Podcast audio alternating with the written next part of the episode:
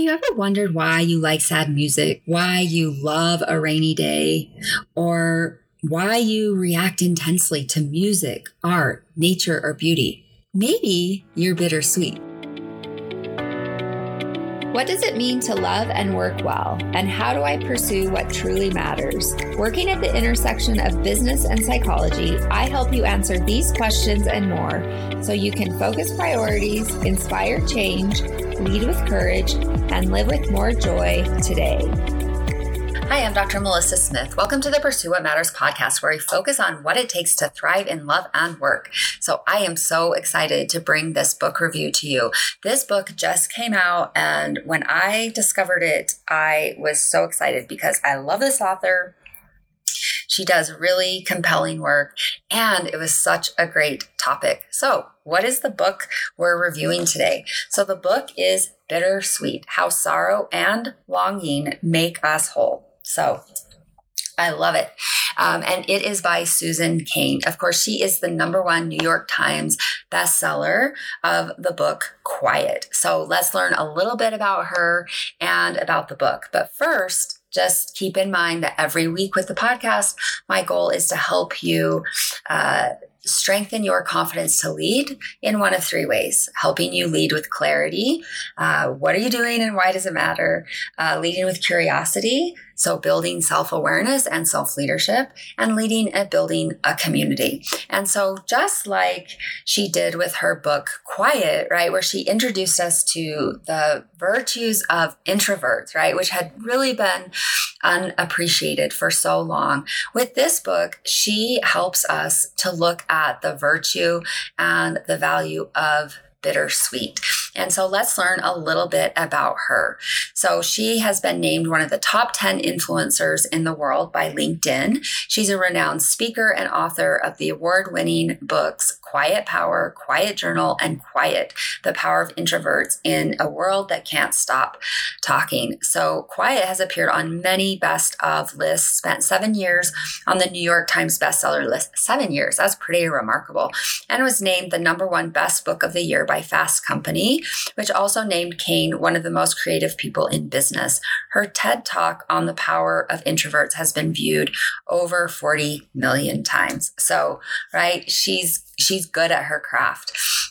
Um, and with this book, so Quiet, right? She had some add-ons to the book Quiet, but Quiet was really um, what she has best been known for. And so now she has this book, Bittersweet. And so the author of the best-selling phenomenon Quiet reveals the power of a bittersweet outlook on life and why we've been so blind to its value. And so, uh, description of the book: Bittersweetness is a tendency to states of longing, poignancy, and sorrow sorrow, an acute awareness of passing time, and a curi- curiously piercing joy at the beauty of the world. It recognizes that light and dark, birth and death, bitter and sweet are forever paired. And so she really helps us to take a look at this. We have a bittersweet quiz to kind of see where you're at on that. Um, and then she talks about the virtues of being bittersweet and how that can uh, strengthen our relationships, our experiences at work, and yes, the world we live in. So, she shows how a bittersweet state of mind is the quiet force that helps us transcend our personal and collective pain. If we don't acknowledge our own heartache, she says, we can end up inflicting it on others via abuse, domination, or neglect. But if we realize that all humans know or will know loss and suffering, we can turn toward one another.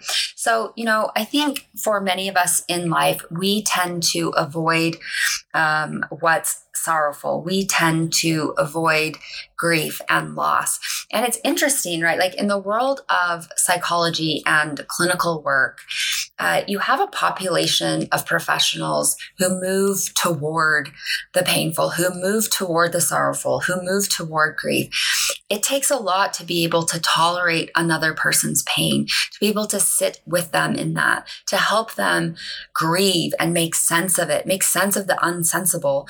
Um, the insensible and and so it's interesting because i do think professionally uh, clinicians who are on the front lines doing therapy probably strike higher on that bittersweet uh, meter. I know for me, over the years, I have become more bittersweet, but there's this kind of this uh, intense beauty and sadness around witnessing another person's life and to be part of that to to be a witness to that. It's just it's such a privilege. So let's look at some of the advanced praise for bittersweet. So this first one comes to us from dr brene brown. Susan cain's bittersweet grabs you by the heart and doesn't let go. I've thought about the depth and beauty in cain's research and storytelling every day since i finished the book i will always be grateful for how much quiet and bittersweet have helped me understand myself and how I engage with the world. And then from Adam Grant, who's a great leadership thinker, he said, This is the rare book that doesn't just open your eyes, it touches your heart and sings to your soul. Susan Cain gave a voice to introverts, and now she masterfully paints our heaviest emotions in a light that's long overdue. Bittersweet is the perfect cure for toxic positivity and a sparkling ode to the beauty of the human condition. Um, and so, really, some some amazing advance praise for Bittersweet. And of course, this just came out a little while ago. Um, I loved it. I think it's it's got to be one of my um, favorite nonfiction books of the year so far. So I just want to give you a little bit of flavor for this book. Of course, we're not going to go through everything um, but it's a, it's a beautiful book, and there are some really incredible photos that just express so much of this um, of this bittersweet um, experience that she speaks of, that she writes about. And so, you know, getting the book is super cool. So, this definition of uh, bittersweet comes to us from O. Wikström, professor in psychology of religion at the University of Uppsala. So, Gregory the Great, um, who lived 540 to 604, spoke about compunctio. I'm sure I'm pronouncing that wrong. I apologize. The holy pain, the grief somebody feels when faced with that which is most beautiful. The bittersweet experience stems from human homelessness in an imperfect world, human consciousness of, and at the same time, a desire for perfection.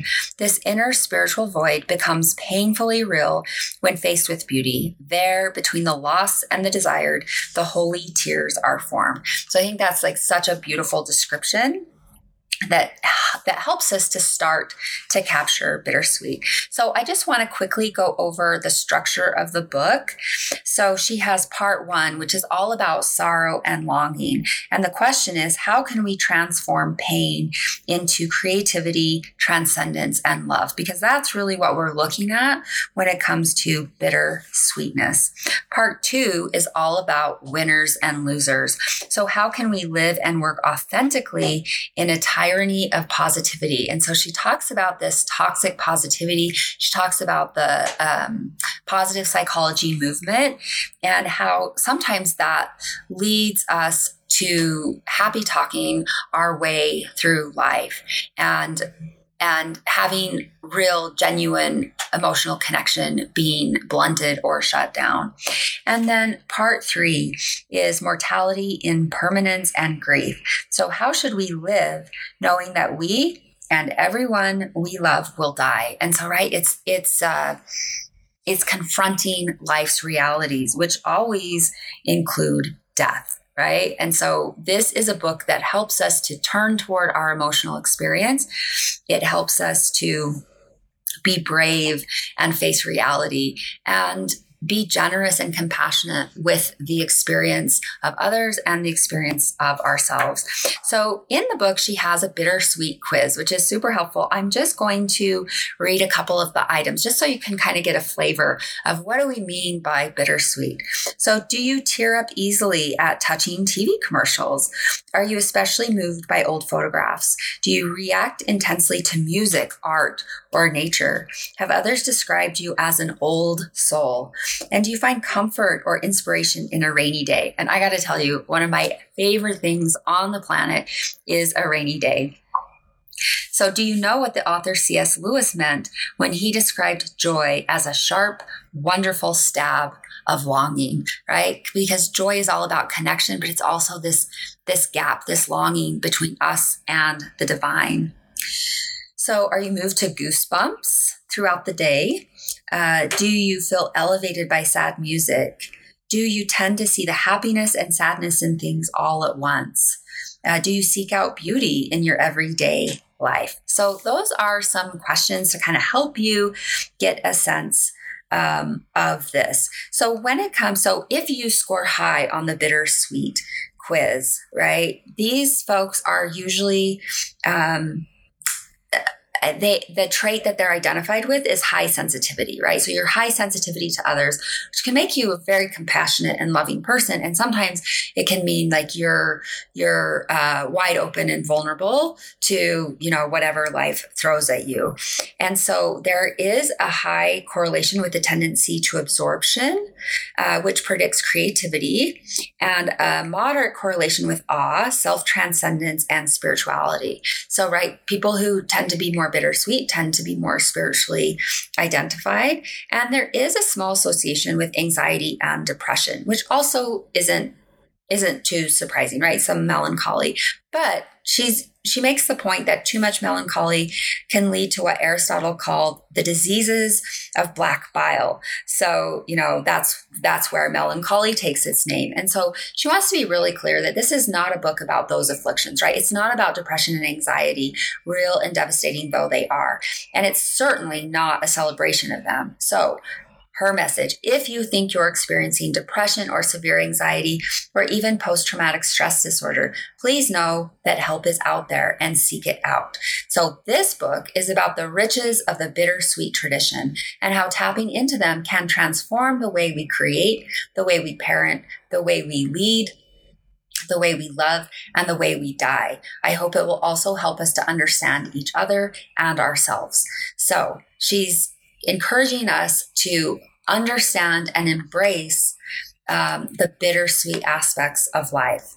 So she she really starts and gives a very solid foundation into a researcher named Keltner. So K E L T N E R. So um, he really looks at the compassionate instinct, which is the idea that we humans are wired to respond to each other's troubles with care, right? Like we are wired for social connection. And his research really focused on that. So our nervous systems make little distinction between our own pain and the pain of others. Isn't that interesting? I think that's so very interesting. So we react similarly to both, right? To the pain of ourselves and the pain of others. This instinct is as much a part of us as the desire to eat and breathe. So, right, it is embedded in us. It's part of our nervous system. And so the compassionate instinct is also a fundamental aspect of the human success story and one of the great powers of bittersweetness. So the word compassion literally means to suffer together. And Keltner sees it as one of our best and most redemptive qualities. The sadness from which compassion springs is a pro social emotion, right? So it's pro social meaning towards connection, an agent of connection and love. It's what the musician Nick Cave calls the universal unifying force sorrow and tears are one of the strongest bonding mechanisms we have. And so, right, her argument is that the combat, compassionate instinct is wired so deeply throughout our nervous system that it appears to trace back to our earliest evolutionary history, right? And this comes from Keltner's research. So if someone pinches you or burn, burns your skin, this activates the anterior cingulate region of your cortex. Um, and this is like the uniquely human part of the brain responsible for your ability to perform high level tasks. Um, your ACC activates in the same way when you see someone else getting pinched or burned, right? So this is all about that compassion instinct. Um, and so something that right? We want to cultivate and pay attention to. And it really goes back to the mother child relationship. So it, right? Like it's, it's so wired into us. And right, when I think about the most profound experiences of my life, almost all of them have been um, associated with loss, have been associated with uh, bittersweet experiences where it's like, this is so profoundly heartbreaking, and yet it's beautiful. How, how can that happen, right? And how does that help us make sense of life? And how does that help us to find meaning in life? um, so, for example, depression deepens our natural empathy because we start to see others with love and compassion instead of judgment, right? So, um, our impulse to respond to, uh, to another person's sadness sits in the same location as our need to breathe, digest food, reproduce, and protect our babies. Um, and so, of course, we want to cultivate that. So, she also shares several more research findings around transcendence and empathy. And this this recommendation to honor sadness a little bit more right? To to get away from false positivity and that that sadness becomes a bridge that we need to connect with other because it drives us towards connection and um, that that can help us to be more generous with ourselves and others. So I just want to finish up with a couple more items. Uh, there's a lovely quote from C.S. Lewis. She talks a lot about C.S. Lewis. He speaks so beautifully about sorrow and longing. Of course, he has his very famous book, A Grief Observed, about um, his experience after the death of his wife. So this is what he says The sweetest thing in all my life has been the longing to reach the mountain. He's got mountain capitalized to find the place where all the beauty came from, my country, the place where I ought to have been born. One of the best descriptions, I think, or most profound to me, descriptions of bittersweetness is about the longing for home, the longing for a spiritual home. And have you had those moments in your life? I know I certainly have when I have felt this deep longing for home. And it wasn't the physical home um, it wasn't a regional home, it was a spiritual home where we feel that distance from our origins, right? Um, whether that is a belief in God or a belief in a higher power. And that that sense of longing, that sense of bittersweetness can bring profound meaning and purpose in our lives because it clarifies what matters most. And the final thing that I just want to wrap up with, um, of course, she's talking about the benefits of bittersweetness in all areas of her life. And she has a really great discussion of this in the world of work, right? That Brene Brown has taught us to bring our whole selves to work, right? That we don't cut ourselves off um, artificially at work. Um, and that we need to be able to talk about the gifts of failure. We need to um, show up and have good awareness and care for one another. And dare I say, love those we work with. And that this opens up so many pathways to success and and purpose driven um, effectiveness at work that it just it it transforms our experience of work um, you know, this is happening mainstream, right? So, Harvard Business Review is regularly talking about the virtues of compassionate leadership. We think about the servant leader model. Um, and the importance and the value of melancholic leaders, right? And so uh, she has a lot to say about this. She has a lot to say about overcoming toxic positivity, about an approach that really embraces both the joy and the pain of life and that this is this is the only sane way to live in the world and so it's hard for me to really capture the beauty of this book um, it's really it's really powerful and something that can really open your eyes and um, motivate even more compassion in your life. And so I hope that it can do that uh, for you for sure. And so um, head on over to my website for more uh, information about Susan Cain and a link to the book at www.drmelissasmith.com forward slash 186 dash bittersweet. So one more time, that's www.drmelissasmith.com forward slash 186 dash bittersweet. Of course, join me on Instagram, Dr. Melissa Smith. I'd love to connect with you there. In the meantime, I'm Dr. Melissa Smith. Remember, love and work, work and love. That's all there is. Until next time, take good care.